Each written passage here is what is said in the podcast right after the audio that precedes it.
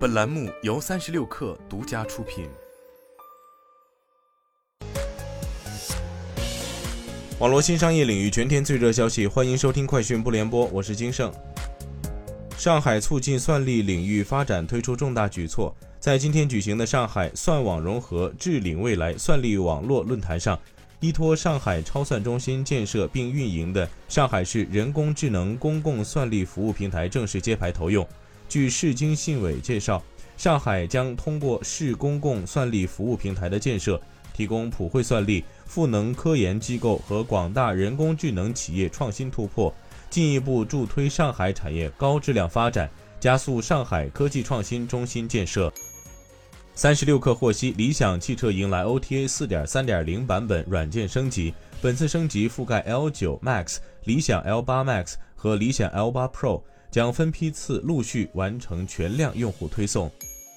腾讯 XR 这一部门仅留存了少量员工，未来将推进引入 Meta 旗下的 Oculus Quest 2 VR 设备。三十六氪就此事向腾讯官方求证，截止发稿暂未收到回复。据了解，这一计划在二零二二年十一月份 XR 部门负责人沈黎走后便开始推进，至今已筹备四个月，将参照此前引进 Switch 的合作模式，由 IEG 互动娱乐事业群主导。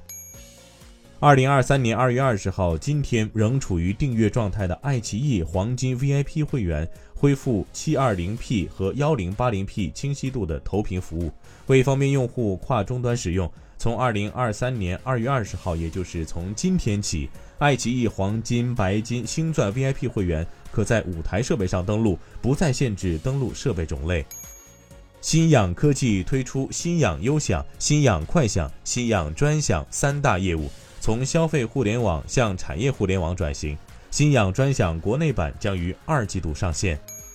三星电子表示，旗下2023年款有机发光二极管 OLED 电视机等新品即将开启国内市场预售，这将是三星电子时隔十年在韩国推出新款 OLED 电视机。